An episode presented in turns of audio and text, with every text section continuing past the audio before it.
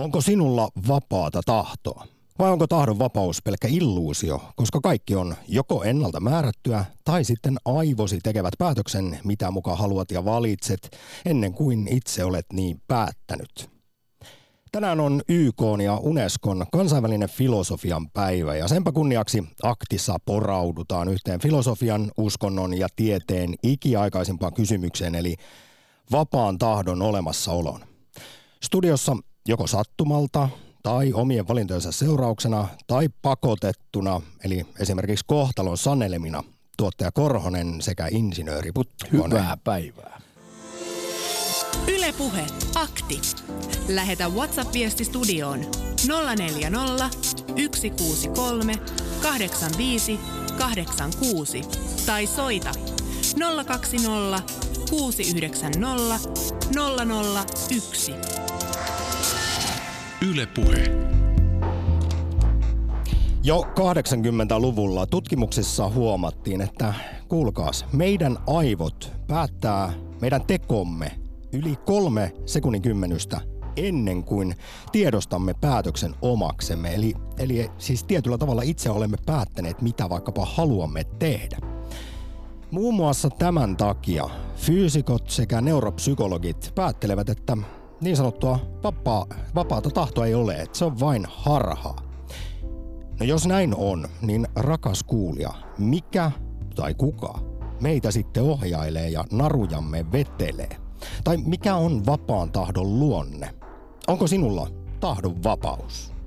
Kuinka paljon vastuullinen olet esimerkiksi omista teoistasi? Voitko oikeasti itse sille mitään, mitä tuo lihasäkkisi täällä maan päällä puuhastelee? Minkälaisia härskejä törkeyksiä menet tekemään tai sitten ylväitä, laupeita, eettisiä ja hienoja ponnistuksia. Oletko sinä aivosi vai omistavatko aivosi sinut? Luovatko aivojen atomit ja ne miljardit neuronit kenties harha siitä, että olet mukamas valintoja tekevä yksilö sekä persona, etkä pelkkä orgaaninen lihasäki kone, joka tarpoo tätä elämän polkua aika lailla ennaltaan määrätysti. Insinööri Putkonen, naturalisti, mitä mieltä Mielin, olet? mietin sitä, että me käymme tätä keskustelua niin, että onko ihmisellä vapaa tahto, mutta ajatellaanpa mat- asiaa matemaattisesti. Ojennan sinulle korttipakan, jossa on kymmenen kortteja, joista yhdeksän on punaista ja yksi on musta. Sen jälkeen vedät sieltä yhden kortin ja 90 todennäköisyydellä se on punainen ja yksi niistä on musta. Mutta jostain syystä vedätkin sen mustan, niin voitko ajatella näin, että se oli sen pakan tahto? Tämä oli kohtalo, tämä oli deterministinen päätös, että tämä epätodennäköinen ratkaisu olikin sitten niin, että se kohtasi, se vei sinua kohti sitä epätodennäköistä ratkaisua. Vaikka me kaikki vähän matematiikkaan tutustuneet tiedämme, että se nyt vain sattui olemaan epätodennäköinen sattuma, joka kävi kohdalla.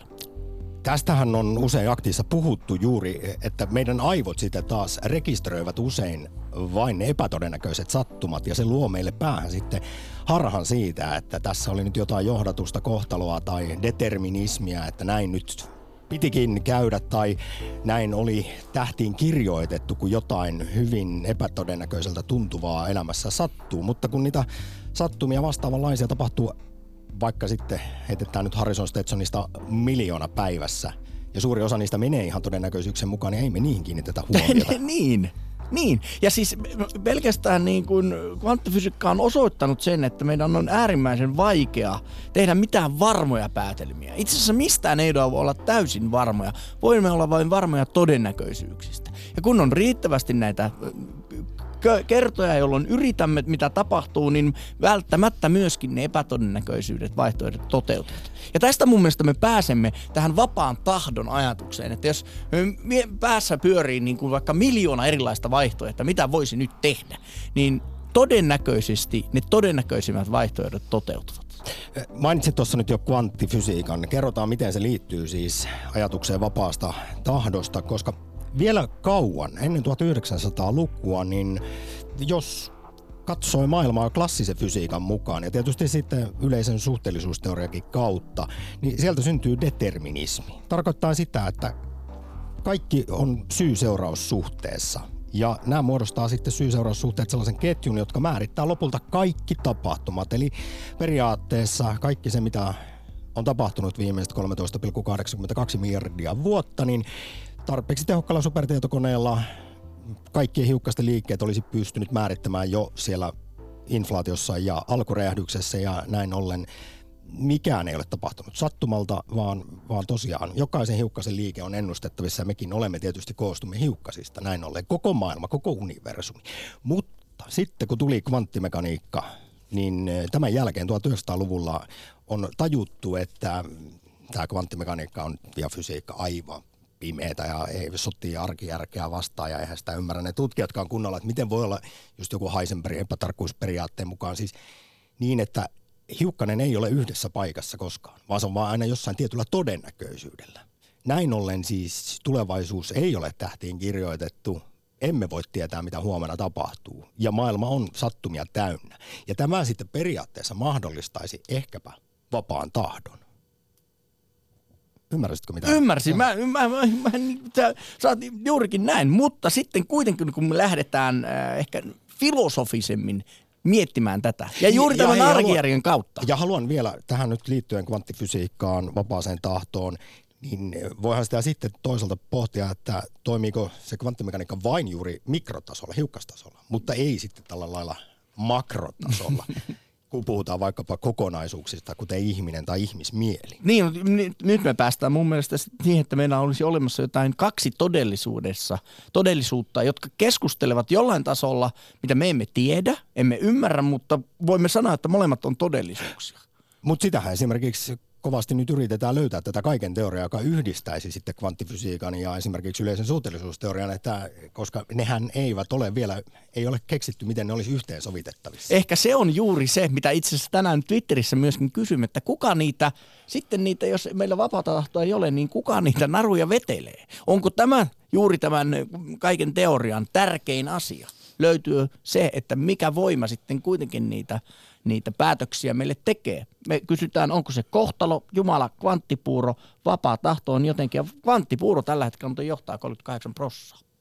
Tänään on kansainvälinen filosofian päivä. Se on YK on kasvatus, tiede ja kulttuurijärjestö Unescon filosofialle omistama vuosipäivä ja sempä takia sitä juhlistaaksemme aktissa seuraava vajaa tunti. Halutaan kuulla, rakat kuulijat, teiltä sitä, että onko teillä vapaata tahtoa missä määrin ihminen on vapaa. Ja tähän nyt voin olettaa, että moni irvileukka jo kertoo, että avioliiton onnellisessa katiskassa, niin hyvin vähän sitä enää saa vapaasti mitään päättää. No mutta sekin on... Sosiaalinen paine. Joo, jo, ja itse asiassa minä vetäisin tähän mukaan myös siis siinä, että onko meillä missä määrin tahdon vapauttaa, niin perimän, eli geenit ja sitten kasvuympäristö. Kyllähän se jo tiedetään, että ne muokkaa hirvittävästi sitä, millaisia meistä tulee voidaan ajatella, että me olemme sitten taas perimämme ja, ja se kulttuuriympäristömme orjia.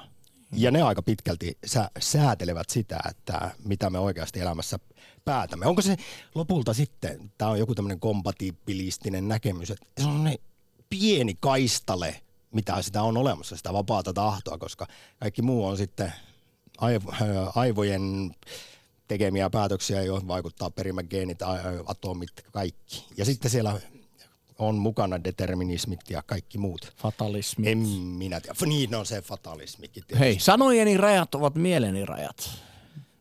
Niin kuin sanot.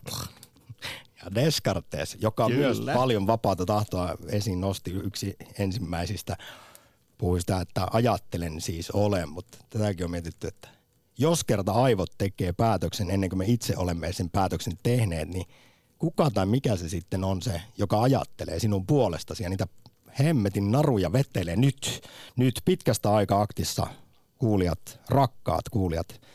Lähtekää mukaamme jauhamaan sitä mielenfilosofista purkkaa ja imeskelemään kyseistä hattaraakin vielä. Ylepuhe akti. Lähetä WhatsApp-viesti studioon 040 163 85 86 tai soita 020 690 001. What's up ja filosofi Neil, Pertin, Neil Pertia Lainaten, voit valita valmiin oppaan tai jonkin taivaallisen äänen. Voit olla myös valitsematta, mutta sekin on valinta. Itse valitsen esteettömän polun, valitsen vapaan tahdon. Mutta miten hän sitten vastaa tähän meidän premissiin, että jos jo niissä, missä Liebetin tutkimuksessa 80-luvulla havaittiin, kun pistettiin anturit päähän, EEG-kuvia katsottiin ja muutenkin, että, että kun meidät pistetään tekemään valinta, niin meidän aivo joku korteksti, eli aivot periaatteessa mielemme takana, tekevät sen päätöksen ennen kuin me itse olemme osanneet päättää, mitä me haluamme tai päätämme tehdä. Niin, ehkä jos ajatellaan niin lihaksia, että sydämen lyönnit, se on ihmisen tahdosta riippumaton toiminto, joka kuitenkin kuuluu ihmiseen ja ihmisen ruumis tuottaa sen, että se sydän sykkii. Niin sykkiikö samalla tavalla mieli, niin. täysin meistä itsestämme riippumatta? Omistaako ne aivot sinut vai sinä aivosi? Ehkä me tänään saadaan ratkaisun siihen. Hei, otetaan vielä tuonne WhatsApp-viesti. Kvanttifysiikka ei mitenkään liity vapaaseen tahtoon, ellei me oleta, että kvantit ohjaavat päätöksiämme. Tässäkin on kyse vain tietoisuutemme yrityksestä järkeistää irrationaalista, irrationaaliselta tuntuvaa maailmankaikkeutta, mukaan lukien omaa päätöksentekoamme. Tekoamme. Itse en usko vapaaseen tahtoon, mutta toisaalta sen uskominen ei vaikuta mitään. Kyllä se tiedostama uskomaton deterministinen konekin seuraa niitä samoja keppien ja porkkanoiden syöttejä kuin mitä kuvittelemme vapaan tahdon tekemään. Tässä viestin lähettäjä meni ehkä sitten tähän keskitielle kompatibilismiin, jossa ajatellaan niin, että okei, vaikka siis periaatteessa maailman deterministinen, ennalta määrätty, niin sitten kuitenkin me, vapaa tahto, eikä siinä pitää määritellä, mitä sillä tahdonvapaudella edes tarkoitetaan, että, että silti me voimme tehdä, teemme jotain, mutta olisimme ehkä voineet tehdä toisin, niin sitten, tätä on siis on vähän vaikea selittää, mutta David Hume jo aikanaan kannatti kyseistä ajatusmallia ja nykyään näistä hienoista filosofeista ajattelijoista Daniel Dennett on vähän tällä kannalla, mutta siis kvanttimekaniikka liittyy sillä tavalla tähän, että se on jo kumonnut determinismin, jonka mukaan siis lopulta, koska sittenhän voitaisiin sanoa, että kaikki on kohtalon sanelemaa, tähtiin kirjoitettua ja me, se, mitä me päätämme tehdä, niin se on tiedetty jo sillä lailla, miten hiukkaset ovat asettuneet 13,8 mm. miljardia vuotta sitten. Mennäänpä kuule käymään Turussa. Siellä mielenfilosofista hattaraa imeskelee ihanasti late. Morista. Moro. Oletko vain sellainen, tämä on kysytty ennenkin, mutta se on hieno kysymys mielestäni, orgaaninen lihasäkki ja kone vai, vai onko sinulla tietoisuus? Tässä mentiin vähän dualismi ja monoisminkin puolelle. No, niin, olen pelkkä mitätön lihahiukkanen suuressa kosmisessa yhtälössä, mutta silti tiedostan sen suuruuten, suuruuteni, joka sisälläni vallitsee. Että... Onko sulla oikeasti mukaan mm. siis, ky, siis valtaa päättää, mitä teet ja mitä no, päätät? Mä oon sitä mieltä, että vapaa tahto ei ole, mutta mitä sitten? Sitten. Meillä on illuusio vapaasta tahdosta. Niin, niin tuota, sanotaan nyt, että se on tämmöinen niin geenien, DNA ja todennäköisyyksien summa, että oletetaan, että sinun esi-isäsi oli, oli se, se tyyppi, joka aina morjesti naapureille ja auttoi naapureita. Ja todennäköisyys, että se periytyy se käytösmalli aina, aina samalle, ja näille ihmisille sattuu vähän enemmän sitten hyvää kuin sitten taas sillä, että veti turpaan kaikkia, niin todennäköisyys sen, sen suhteen, että sulla menee kaikki ihan jiirin elämässä, niin se kasvaa, kasvaa ja näin ollen sä toteutat sitä koodia, mikä suhun on kirjoitettu ja sulla on ehkä vähän parempi polku mitä sille toiselle kaverille, mikä ei ollut ihan ehkä niin hyvää tyyppi, että et Meillä on vapaa... rajoitettu vapaa tahto, eli niin, minkä sitten niin. ge- geenit ja, ja ympäristö ja sitä kautta meidän siis, sieltähän ne muovautuvat meidän persoonallisuus ja halut ja monet asiat, niin tulee sellainen pieni rajoitettu kaistale, jolla voimme tehdä niitä päätöksiä. Kyllä. To- se on... Toisella se kaistale, siellä on enemmän sitä todennäköisyyttä sille, että vedellään turpaa ja ollaan lyhytpillaisia niin. naapureita ja toinen on sitten enemmän se on... halaileva kaveri se on helpompi elää, kun on vähän niin kuin laveammat karsinat, mutta karsinat on kuitenkin, että mun mielestä ainoa vapaus on vapaus valita oma vankila tässä elämässä ja ihan suoranaisesti tähän ei liitty, mutta haluaisin lainata Robert Anton Wilson, joka joskus sanoi, että täysin tietoinen, valpas, aivopesemätön henkilö ei sopisi kovin hyvin yhteenkään yhteiskunnan tarjoamista tavanomaisista rooleista. Perinteisen lapsen kasvatuksen vaurioittamat ja robotisoituneet tuotteet sen sijaan soivat noihin koloihin erinomaisesti. Niin siinä on semmoinen viisaus, että, kans, että kyllä se vaan kannattaa tehdä mennä sääntöjen mukaan ja vapaa tahto ei oikein, no voi valita, että joko teetä vai kahvia. Miten, mutta, tätäkin mä oon miettinyt, että jos se, tämä on tämmöinen vähän kompatibilistinen ajatus, mutta että, että me voidaan, vapaa tahto toimii niissä pienissä arjen merkityksettömissä asioissa. Että juodaanko niin. kahvia vai ei ja minkälaisia muroja aamulla syödään, mutta sitten isossa mittakaavassa niin... Se ei, ei se kyllä, jo, jossain niin kuin täysin, täysin niin kuin mielipuoli ja teet mitä lystää, niin kyllä siinä mukavat setät hakkee piip-autolla ja kohta on pyöreässä kopissa, että sitten sitä tahtoa jos senkä vertaa, että ei sitä kyllä ole, ole sitä, että kyllä sitä vaan huomaa jäämyöt, että on niin kuin omien vanhempiensa toisinto, toisinto. Ja toteut, tekee samoja valintoja, ja, mutta eh, täytyy vaan mukautua siihen, että ei se, mutta toi on niinku, Late just niin totta, kun sä sanoit, että mä niinku, mulla oli ehkä kymmenen vuotta sitten ystäväpiirissä semmoisia hääsuma kesiä. Varsinaisena häinä oli, tai kesinä oli kahdeksat häät. Sen jälkeen alkoi se mukuloitten tekeminen ja nyt sitten vietetään niin kuin ihan onnellisesti näitä samanlaisia ruuhkavuosia suunnilleen samanlaisten ihmisten, samanikäisten ihmisten kanssa. Että jos ihminen on vapaa tahto, niin aika harva loppujen lopuksi tekee mitään niin kuin aidosti toisella tavalla kuin se kanssaeläjä. Et Aivan. Jo, et jos meillä olisi se vapaa tahto, niin voisin kuvitella, että meillä olisi niin kuin hyvinkin uniikkeja, niin kuin vaikka pelkästään suomalaisista niin kuin siihen vajaa, vajaa kuuteen miljoonaa, niin siihen löytyisi aika moista säätäjää ja vääntäjää. Tästähän Late on kirjoittanut Ylen kolumnisti, hieno mies, tietokirjailija, ekologi Jussi Viitalaki ihan pitkän, pitkän kolumnin siitä, että miten me ollaan niin siis elimellisesti sidottuja ja myös rakennettuja geeniemme, kasvuympäristömme, kulttuuriperimämme kautta. Siis sekin jo tiedetään, että, että mantelitumakkeen koko, joka säätelee pelkoa, niin vaikuttaa pitkälti siihen, että ollaanko me liberaaleja vai konservatiiveja. Ja tämähän myös sitten vaikuttaa taas sitten siihen, minkälaisia valintoja me elämässä tehdään. Muun muassa, että mitä puoluetta äänestetään. Kyllä. Hei, Kyllä, et... mutta, mutta nyt loppusanoiksi, Late, niin äh, muistutan, että kannattaa kuitenkin siellä Turussa ehkä, sun elämänlaatu muuttuu paremmaksi, jos päätät uskoa vapaaseen tahtoon, tahdon vapauteen. Tämä on havaittu ihan psykologisissa tutkimuksissa, että sellaiset ihmiset, jotka uskoo vapaaseen tahtoon, niin elävät onnellisemmin. He ovat myös parempia ihmisiä. Mutta heti jos, kyllä, kyllä. Jos, jos ihminen alkaa ajatella, että minulla ei ole vapaata tahtoa ja maailma on joko kohtalon tai determinismin sanelemaa, niin tällaiset ihmiset koetilanteessakin alkaa käyttäytyä hirveän paljon mulkerommia itsekäämmin.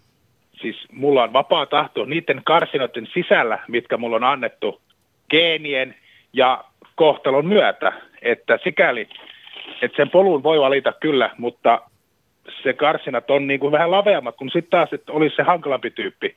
Että totta kai se voi elää niin kuin pellossa, se tiedä. Mutta, Nauti sitä ajatuksesta, että niin. sinä itse päätät sen, että juotko kahvia aamuisin vai et. Kyllä. Mutta lopulta mitään, mitään muuta niin valtaa sulle ei tähän maailmaan niin. itse ole olemassa. se on, se näinhän se on. Ja onneksi vaimo päättää, niin se helpottaa tätä entisestään. Kiitos Latte ensimmäistä Kiitos soitosta. teille. Moi. Yes, moro. Yle Puhe. Akti. Lähetä WhatsApp-viesti studioon 040 163 85 86 tai soita 020 690 001. Yle Puhe. Kaikki on ennalta määrättyä ja toteutamme meihin kirjoitettua koodia. Kuulostaa siltä, että taidamme sittenkin elää simulaatiossa, kirjoittaa Miika. Ai, ei ole pitkään aikaa nostettu esiin tätä Matrix-hypoteesia, josta on oma aktikin keväällä tehty. Sitä pitää aivan ehdottomasti käsitellä vielä lisää lähitulevaisuudessa. Edellisen soittajan näkemystä sen suhteen, että sukupolvien edetessä olosuhteet vähän kuin darwinistisesti kehittyvät hieman kyseenalaista. Ne ilkeät ihmiset hän tuottavat enemmän jälkeläisiä kuin nämä kiltit ihmiset. Eli määrä viime kädessä korvaa laadun. Yle Puhe. Ja, ja puhelinlinja pysyy Turussa, siellä vaihdetaan vain kapulaa Latelta Arille. Moro. Moro moro. Kuka sinun narujasi vetelee? En tiedä, mutta tekninen huomautus. Jos jonottaa puhelussa biisin aikana, niin voi kuunnella Sampan höpinöitä. Ouch. Hetkinen, onko meillä täällä joku ennakkokuuntelu päällä? En tiedä, mutta jotain mutinaa sieltä kuuluu taustalta ja sun ääni. Ja en oikein saanut selvää, kun biisi oli kumminkin taustalla, mutta selvästi joku mikki on auki. Ja tämä ei ole ensimmäinen kerta, kunhan ystävällisesti huomautti. Kiitos tästä. Pistetäänpä, hei, pistetäänpä sulle kassi tulemaan kyllä tuosta hienosta jutusta, että voit laittaa vaikka Whatsappilla yhteistiedot, niin päätetään hieno Ettei kassi päädytä tulee. lööppeihin ainakaan hieman huonossa valossa. Nyt Ari, eh, tänään siis vietetään kansainvälistä YK ja Unescon filosofian päivää, niin poraudumme, pureudumme ikiaikaiseen kysymykseen siitä, onko vapaata tahtoa olemassa. Mikä on näkemyksesi? On, mutta se vaatii hirveästi työtä. Että kun meillä on nimenomaan tuo, että se ajatus muodostuu kolme sekuntia, ei kun kolme sekunnin kymmenystä, vai mm. miten se oli, vai tuhannesosa. No kuitenkin en, ennen sitä tietoista, tietoista ajatusta. Kyllä näin. Kolme sekunnin kymmenystä ennen kuin päätämme tehdä jonkun siis tietoisesti päätöksen, Juu, ja niin, niin sitten oli tämä aivot hieno, on sen jo tehnyt. Hieno intuitiotutkija, että meidän intuitio käy ihan valtavan määrän informaatiota läpi ennen kuin se nousee sieltä poimitaan ne tärkeät asiat tietoiseen mieleen. Eli se on se tämä intu, intuitiojärjestelmä, mikä myös mahdollistaa sen, että kun silmänurkas joku välähtää, niin voidaan ehkä väistää tai jotain tällaista, että se havaitaan liike ja paetaan tai väistetään. Et myös, että se mahdollistaa tällaiset nopeat reaktiot. Mutta tota, tästä vapaasta tahdosta niin tuota, meillä on kuitenkin semmoinen kyky itsereflektio, että, että me pystytään arvioimaan meidän päätöksiä ja niitä seurauksia ja, ja tekemään vastaavassa tilanteessa seuraavalla kerralla toinen päätös tai sitä seuraavalla tai sitä seuraavalla tai sitä seuraavalla. Sä me, me, me yhden- kyetään ku, kuitenkin opettamaan myös tätä meidän ö, isäntäeliötä tuolla suolistossa, niin me kyetään sitäkin opettamaan toisenlaiseen ruokavalioon, jolloin se bakteerikanta meidän suolistossa vaihtuu, jolloin se, mitä se bakteerikanta haluaa sun syövän, niin me voidaan vaikuttaa siihen isolla työllä jälleen, että sen, sen tekeekin mieli tätä, tätä sapuskaa sen sijaan, että sä ruokit sitä jollain epäterveellisellä sapuskalla. No nyt ottaa tässä heila, heilahdettiin jo tähän, että suolistoa on kutsuttu meidän toisiksi aivoiksi ja koko ajan Joo. huomataan enemmän, miten vaikuttaa jopa meidän mielialaan ja päätöksiin se, että minkälainen, kuinka hyvä bakteerikanta meillä siellä on. Ja, Niin, ja, niin eikö se sen bakteerikannan mieliteko vaikuta suoraan siihen, että mitä, mitä, minkä kaltaista sapuskaa sun tekee mieli. Eli jos sun bakteerikanta on niin sanotusti keturallaan, niin tota, sä vedät epäterveellistä mättöä. Ja tietysti tota, aivo, aivo, aivokemiakin on viturallaan esimerkiksi juopottelun jälkeen, niin sitten mennään hyvin helposti vetämään sitä epäterveellistä krapulamättöä. no, mutta nythän me just on- päästään sitten siihen, että siis missä määrin me olemme sitten itsenäisiä, vapaita ajattelijoita ja päättäjiä, kun, kuten sanoit, aivokemia vaikuttaa. Suolistobakteeristokin vaikuttaa Kyllä, siihen, mitä me halutaan ja se, tehdään. Mutta, mutta se, että, se, että sä pystyt kumminkin use, useammalla toistolla itse ohjaamaan sitä elämää siihen suuntaan, kun sä arvelet, että olisi hyvä, vaikka se olisi menossa jotain toista asiaa kohti. Eli justiin se, että sä pystyt peilaamaan sitä ajatusta ja käsittelemään sitä moneen kertaa, niin kyllä se antaa mun mielestä jonkunlaista, jonkunlaista ö, ohjaustuntumaa omaa elämään. Sä tietyllä lailla vastaat nyt siihen pohdintaan, mikä edellinen soittaja, minkä Late siis edellinen soittaja heitti siitä, että kuinka paljon me ollaan sidottuja tähän geeniemme ja kasvuympäristömme mukanaan tuomaan omissa päätöksissämme ja ollaanko tuomittuja toistamaan vain niitä isiemme ja toisaalta historiamme virheitä. No, ehkä sillä, että sä oot vuolassa virrassa ja melansiasta sulla on lusikka, niin sen verran ollaan, sen verran pystytään ohjaamaan. Että hirveästi kun kauhoa, niin kyllä se jonnekin suuntaan vähän kääntyy.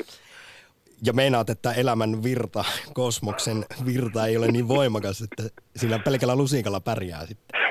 No saadaan että ruokalusikka. Kyllä me taidettiin heilahtaa kuule determinismiin tässä. No hiukan, mutta kyllä mun mielestä justiin se, että meillä on kyky kumminkin ajatella uudestaan sama asia moneen kertaan, niin se, se tuo jonkunlaista, jonkinlaista öö, itsemääräämistä tähän hommaan. Sanotaan ainakin höllä autonomia.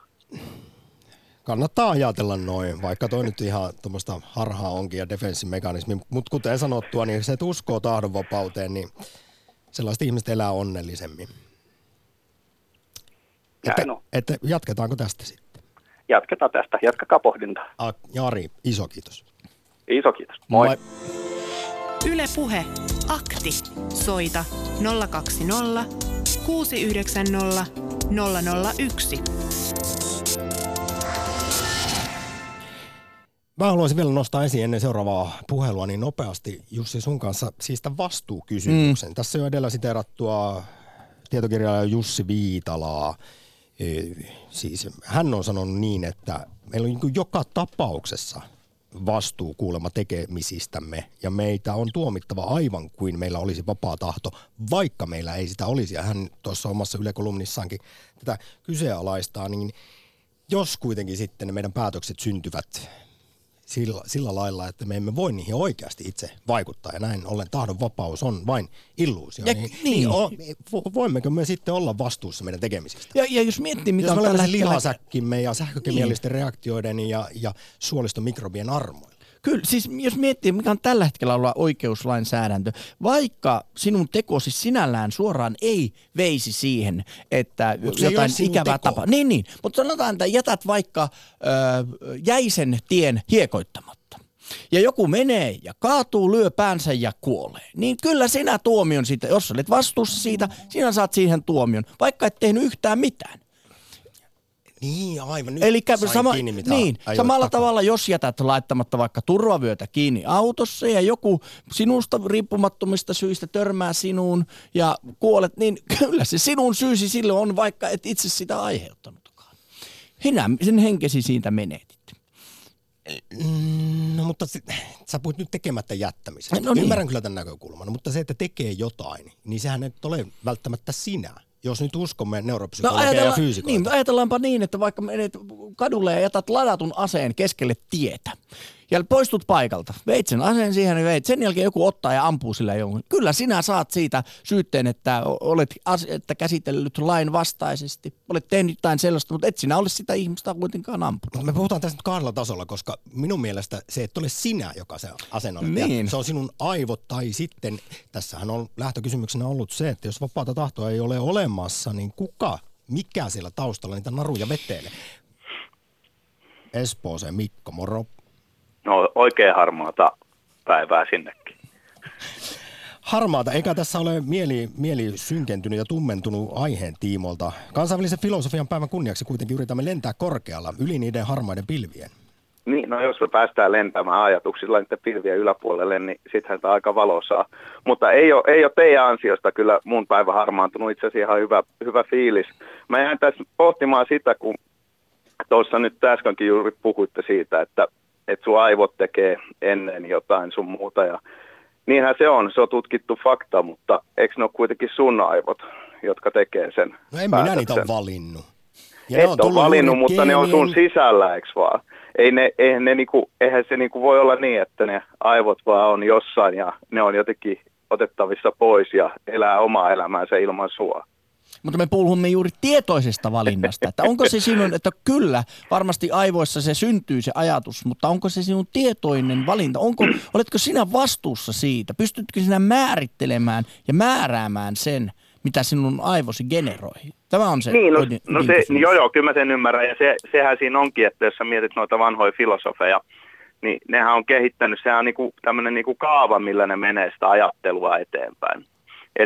Eli eihän ne ole niinku, tietenkin kun lapsi on, tai ihminen on nuori, jolla on lapsia, niin eihän se ajatus, sä et pysty niin hyvin hallitsemaan sun niinku, eh, tämmöisiä niinku, vaistonvaraisia niin kuin nälkää tai tunnetiloja tai, tai edes sitä, että, niin kuin, että minne, sä, minne sä menet sitten vaikka veskiin, sekin on niin kuin oma opettelunsa, mutta sitten kun tietenkin kasvetaan, niin näihin me, me niin kuin opitaan nämä asiat sitten pikkuhiljaa, mutta sitten tämmöistä näin, että milloin, mä oon, milloin mulla on nälkä tai, tai mä haluan nyt jonkun asian tai mä haluan tehdä tämän asian näin ja kukaan muu ei halua tai että siitä koituu mulle jotain haittaa, niin tätä vartenhan nämä filosofit on aikoinaan jo kehittänyt tämmöisiä niin kuin tekniikoita omalla tavallaan, että ajatellaan aina samalla tavalla, käydään aina sama tietty kaava läpi, ja jota, jota, joka niin kuin tukee sitä, että sä pystyt tekemään sen päätöksen oikeasti, ettei se mene se sun aivojen antaman, niin kuin, että nyt mulla on pakko vaan syödä tai juoda viinaa niin paljon kuin mä haluan, tai mikä ikinä se on,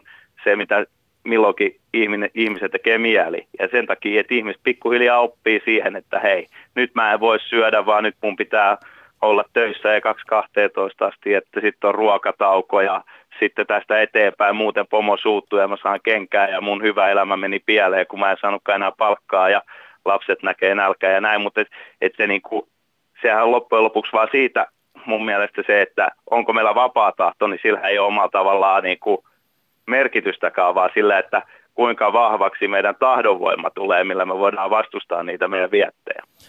Aivan, tämä oli hieno, hieno näkökulma liittyen vähän myös siihen, että mitä sitten edes tarkoitetaan tahdonvapaalla tai vapaalla tahdolla. Tuossa sanoit sen, että ne aivot on kuitenkin meidän sisällä. Ja se loisi meille vastuun. Mutta tuli nyt vaan mieleen, että, että siis joku tyräkin voi olla meidän sisällä, mutta ei se mielestäni niin kuin ole minun vikaa tai minulle kuulu. Ja sitten toisaalta siis, jos ihminen sairastuu masennukseen, niin siinä sekin asustaa sinun sisällä, mutta ethän sä enää sille mitään voi. Ja väärin, eniten väärin, mitä tällaiselle ihmiselle, joka on masentunut, voi sanoa, on se, että ota ittees niskasta kiinni ja piristy. Koska kysehän on tietyllä tavalla sairaudesta, joka taas määrittelee sitä, miten ihminen maailmaa katsoo ja miten myös toimii. Joo, totta kai siis, totta kai meillä on niin, niin kuin siis mielenterveysongelmia sun muita kaikkia näitä, ja silloinhan me voidaan niin kuin ajatella, ja onhan meillä niin kuin Suomen laissakin on, niin kuin, että voidaan todeta, että sä et ole niin kuin ollut täysissä ruumi- ja sielun voimissa. Silloinhan sut niin kuin vapautetaan periaatteessa siitä, silloin sä et ole niin kuin sen lain puitteissa niin kuin, öö, tuomittavissa. Sitten tietenkin on muita pakkohoitotoimenpiteitä, mitä sitten ihmisille saatetaan määrätä. Eli Mutta jossain siis... määrin voidaan vapauttaa ihminen siitä niin sanotusta, no siis tietysti omasta toiminnasta, mutta myös tahdonvapaudesta. Niin on ainakin tälleen niin lakiteknisesti on ajateltu näin, eli siis yhteiskunnassa on ajateltu näin, mutta tota, sitten mä niin kuin loppujen lopuksi mietin sen, että, että tietenkin ne on niin poikkeustapauksia, että sulla on niin kuin, äh, jonkunnäköinen, äh, on se sitten niin kuin, tullut ulkoapäin tai, tai sitten sisäisesti, niin jostain syystä niin kuin sun aivoissa tapahtuu joku reaktio väärin tai jotain, mistä nyt ikinä onkaan, on se sitten masennus tai on se skitsofrenia tai mikä tahansa, mutta tota, ei se silti niin kuin, omalla tavallaan se ohjaa sitten tietenkin sun toimintaa ja saathan sä sen pää monella muullakin aineella sekaisin sille, että sä muutut, persona, persoonallisuus kyllä, muuttuu kyllä. sun muuta. Mutta totta se, se että se, ne on niinku marginaalista ja silleen, mutta jos puhutaan niinku tällaisen terveestä ihmisestä, en tiedä onko nyt kukaan loppujen lopuksi terve, mutta siis sillä alalla, mutta se, niinku, se että, että niin kyllä siinä vaiheessa sillä ihmisellä on omalla tavallaan, niin jos me käsitellään sitä vapaata tahtoa ja sitä tahdonalaisuutta, niin kyllä siinä on niin kuin se oma, oma niin kuin, että se voi niin kuin sanoa vaan, että mä nyt haluan tehdä näin, niin mä saan, tai saat tehdä tietenkin, mutta siinä on aina seuraukset sitten. Riippuu tietenkin, missä yhteiskunnassa eletään, että mitkä seuraukset on päätetty. Oli vapaata tahto tai ei, niin ne niin. mitä sitten se sinun lihasäkkisi tekee, niin sinä olet siitä kuitenkin vastuussa. Mutta se on sitten eri kysymys, että mikä se on se sinä ja minä. Mutta vielä ihan lyhyesti niin. Mikko loppuun. Tähän liittyy siis olennaisesti esimerkiksi mielenfilosofiassa, kun puhutaan vapaasta tahdosta, niin tämä determinismi. Ja sen mukaan siis luonnonlait määrää täydellisesti maailman tapahtumien kulun. Henkiset tilat, meidän tahto, kaikki on materiaalisia tiloja, joista seuraa, että kaikki inhimillinen käyttäytyminen ja päätöksenteko, mitä me, mitä me päätetään tehdä ja halutaan, ne olisi kuitenkin kokonaisuudessa luonnonlakien määräämiä. Ja tämä sitten tietyllä tavalla siis tämän seurauksena vapaata tahtoa ei ole olemassa. Me vain tarvomme sitä ennalta määritettyä polkua. Niin uskotko sinä tähän? No ei niin kuin täysin, koska kyllä me nyt pystytään, niin kuin, totta kai ne vaikuttaa meihin ja se vaan, että kuinka paljon me annetaan asioiden vaikuttaa meihin, niin se on niin kuin eri asia. Että ainahan kaiken voi niin kuin laskennallisesti laskea. Todennäköisyyksiä sä voit laskea ja ne niin kuin saadaan niin kuin paperille useimmiten esimerkiksi vaikka ne atomit, niin voidaan me laskea niitä, että kun tämä meni tänne ja tämä meni tänne tai jotain. No Kyllä me päästään niin kuin aika pitkälle siinä, mutta se on niin kuin matemaattinen laskenta. Ei se ole niin kuin mikään ennustus siitä, se on vaan todennäköisyys siitä, että mitä tulee tapahtumaan. Niin no tästä nyt sitten vähän heilatettiin sinne kvanttimekaniikkaan, joka No sitten pikkasen. kumoaa taas tietyllä lailla determinismin tai aika laillakin. Hei nyt, Niin. Mikko, iso kiitos. Ei Mie- mitään, kiitos teille. Moi. Jatkakaa samaa mallia. Moikka moi. Moi moi. Yle Puhe. Akti. Lähetä WhatsApp-viesti studioon 040 163 85 86 tai soita 020 690 001. Yle Puhe. Kiitos ohjelmastanne. Sitten kun minusta tulee itsevaltias, voin painia ajatuksen kanssa, että mittaanko kaikkien aivotumakkeet ja jaan ihmiset kannattajiin ja vankileireille. Pelottaa ajatella, että aivoni määräilisivät minua toimimaan näin. Terveisin verkkosissi. Verkkosissi viittasi aiemmin kerrottuun tietoon, että pelon tunnetta säätelevä mantelitumake, joka lymyilee aivoissamme, niin se vaikuttaa ihmisen esimerkiksi poliittiseen mielipiteeseen. Siihen äänestääkö liberaaleja vai konservatiiveja.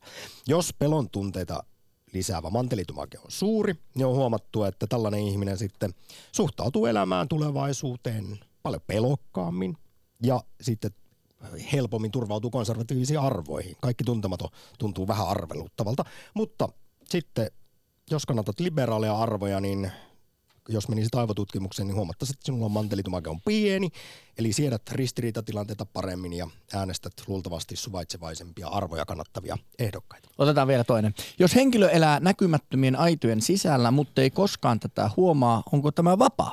Henkilö ei voi valita toisin kuin ennalta on määräytynyt, sillä ei tiedä mikä on toinen vaihtoehto.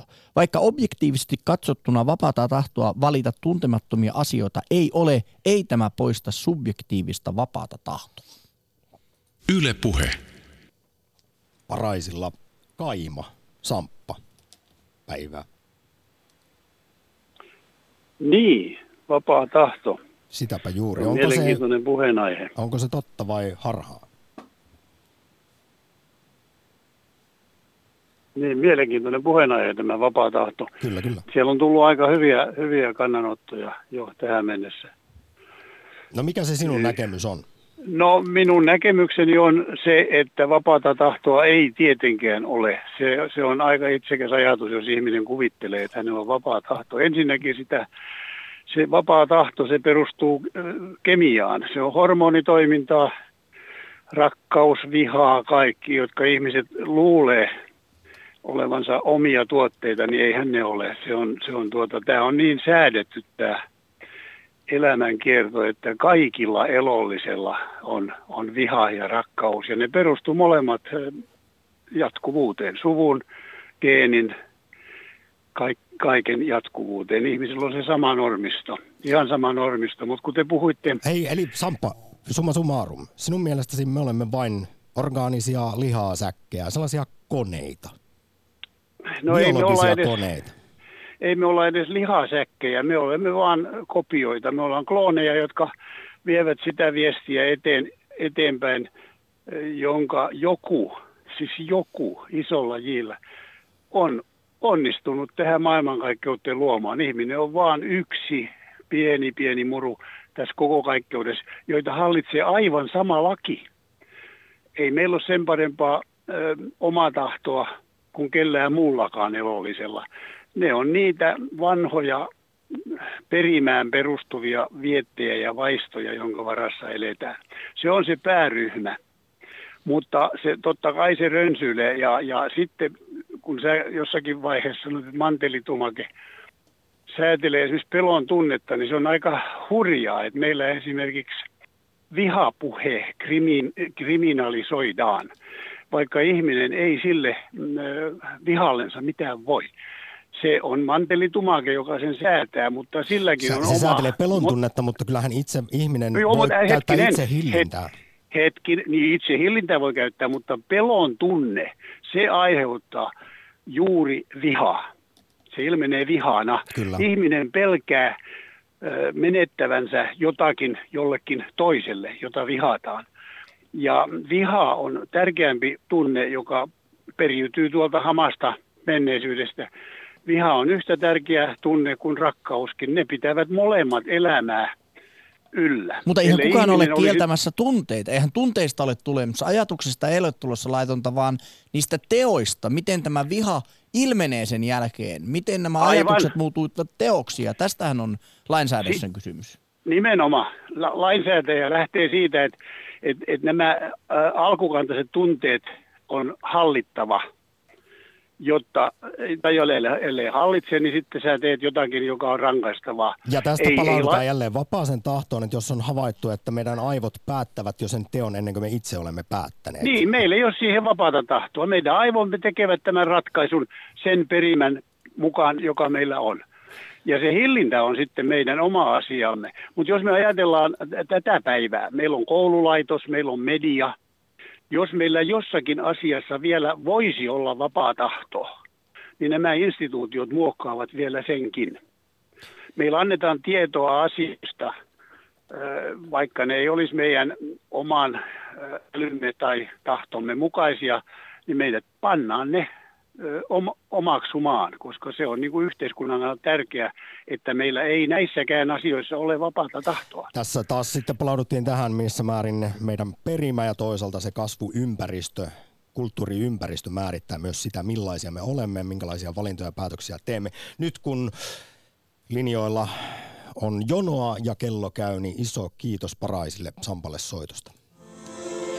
Lähetä WhatsApp-viesti studioon 040 163 85 86. Yle Puhe. Tämän tyyppinen keskustelu sisältää ehdon. Se on usko materiaan itsestään muovautumiseen lakiin. Nyt, sori, selailin papereita, meni hieman ohi, mutta kuulosti erittäin älykkäältä, viisalta ajatukselta. Kyllä. Ö, Jatketaan matkaa, koska puhelimessa on kuulemma Aimo Klaukkalasta ammatiltaan aivotutkija. Hyvää päivää. Päivää päivää. Minkälaisella korvilla ja aivoilla olet kuunnellut päivän Olen keskustelua herkällä korvalla kuunnellut. Ja tähän, että meillä olisi vapaa tahtoa, Niin. niin aivojärjestelmä toimii siten, että se on jo syntymästä meiltä otettu pois. Aivo on ihmeellinen rakennejärjestelmä, kaksine, kymmenine, tuhansineen signaaleineen ja, ja tota, se on sellainen järjestelmä, että me on alistettu tässä maailmassa tämän järjestelmän alaisuuteen. Kuka se on luonut, kuka sen on tehnyt, mutta se on hyvin ronologinen, tarkka järjestelmä. Ja täällä joku mainitsi, että rakkaus ja viha, ne ovat keskeisiä elementtejä ihmisen elämässä. Mutta jos niitä vangitaan, niistä tulee vaarallisia. Hei, mulla on semmoinen kysymys, että tuota, mm, ovatko kaikki ihmisessä tapahtuvat asiat alisteisia aivoille ja aivot voivat halutessaan päättää, mitä muualla sitten ihmiskehossa tapahtuu? Ei suoranaisesti. Ei suoranaisesti. Sillä ne ei kaikki ohjaa meitä tämmöisessä järjestelmässä. Tulee uusia ja uusia variaatioita, mutta täällä puhuttiin koulutuksesta, järjestelmästä. Ne muokkaa meitä, mutta se itsessä oleva persoonallinen aivojärjestelmä toimii niin, että se ohjaa meidän aivokäskyjärjestelmää niin, että tota noin, me ei päästä tästä vankilasta pois. Onko Ymmärsitkö? kaikki mielestäsi sitten ennaltaan määrättyä? Tämä järjestelmä, kun luotiin ihminen, minä käytän sanaa luotiin, se on niin hieno järjestelmä, kun se sanoo tuonne avaruuteen, että se on ääreetön. Niin on ihmisen ajatusmaailmakin ääreetön. Me ollaan vasta hipaistu sitä tiedemaailmaa, mitä aivoista voitaisiin ottaa. Mä tutkin sitä asiaa. Olen löytänyt ihmisestä sairauksia aivotutkinnan kautta, kuten migreenin parantamisen, eh, MS-taudin ja psoriaasiksen. Ja silloin kun meidän aivojärjestelmä menee niin kovalle rasitukselle, niin meillä muodostuu ihmisessä puolustusjärjestelmä. Ne ovat semmoisia puolustussignaalia, ettei me tuhouduta kokonaan. Tähän erittäin mielenkiintoiseen puheluun. Mitä tämä herätti ajatuksia teissä? No kuule, aivan hirvittävästi ja nyt tässä on niin paljon... Minulle minun tulee, hei, minulle lopuksi vielä. paukkuu. Minulle tulee tämä minun tiedemaailma, minun tuota, internettiin ja se tulee sinne semmoisen tiedemiehen kirjoittamana, että kun mä poistun täältä, niin nämä minun ajatelmat ei minun mukana poistu täältä. Hienoa, että jätät jäljen ja ne viisaat Jätän. ajatukset jälkipolville. Nyt sitä tehdään. Klaukkala iso kiitos. Yle Puhe. Akti. Soita 020 690 001.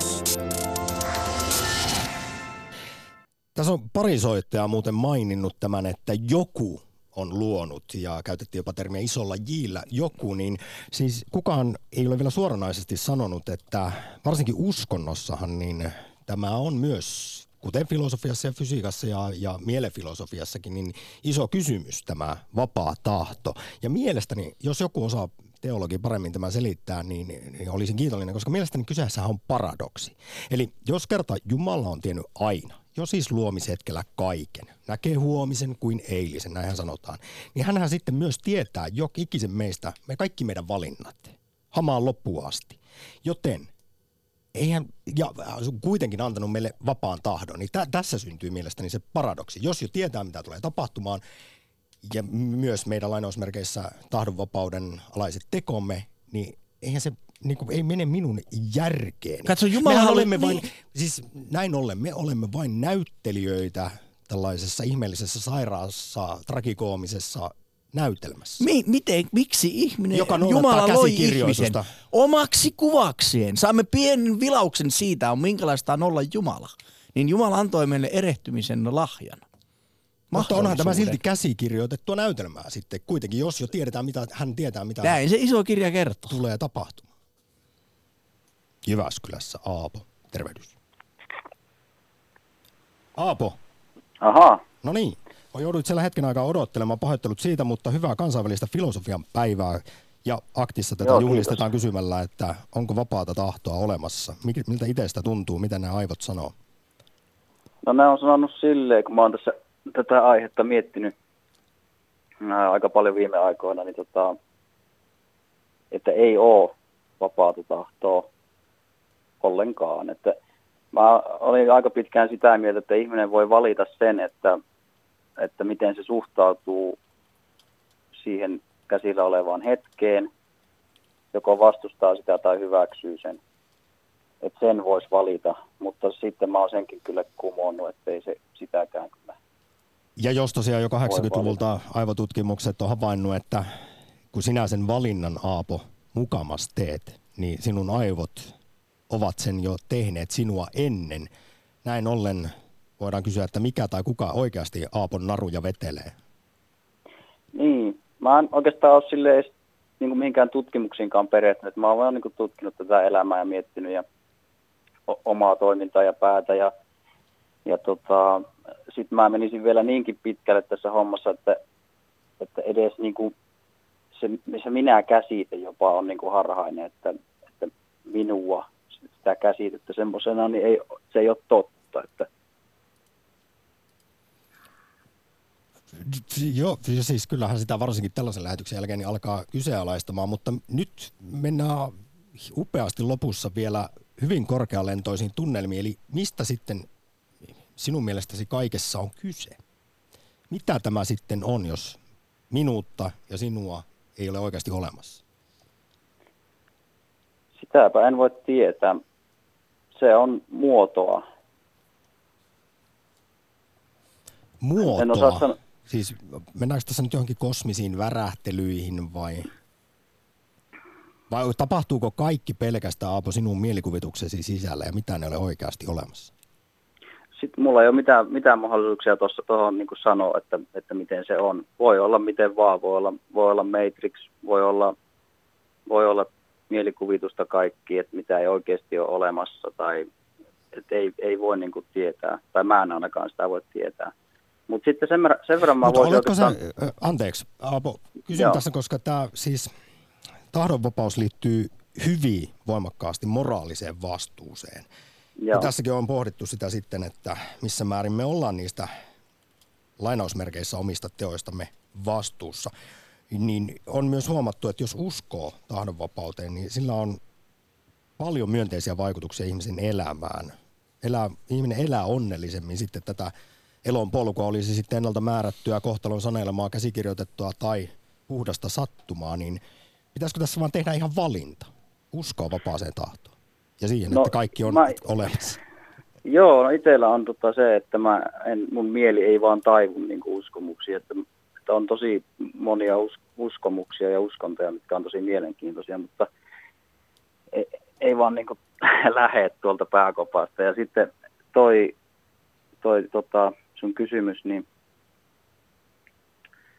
niin sillä tavalla mä löydän onnellisuutta sitten, että mä mietin tarkasti, että mitä mä oikeasti haluan.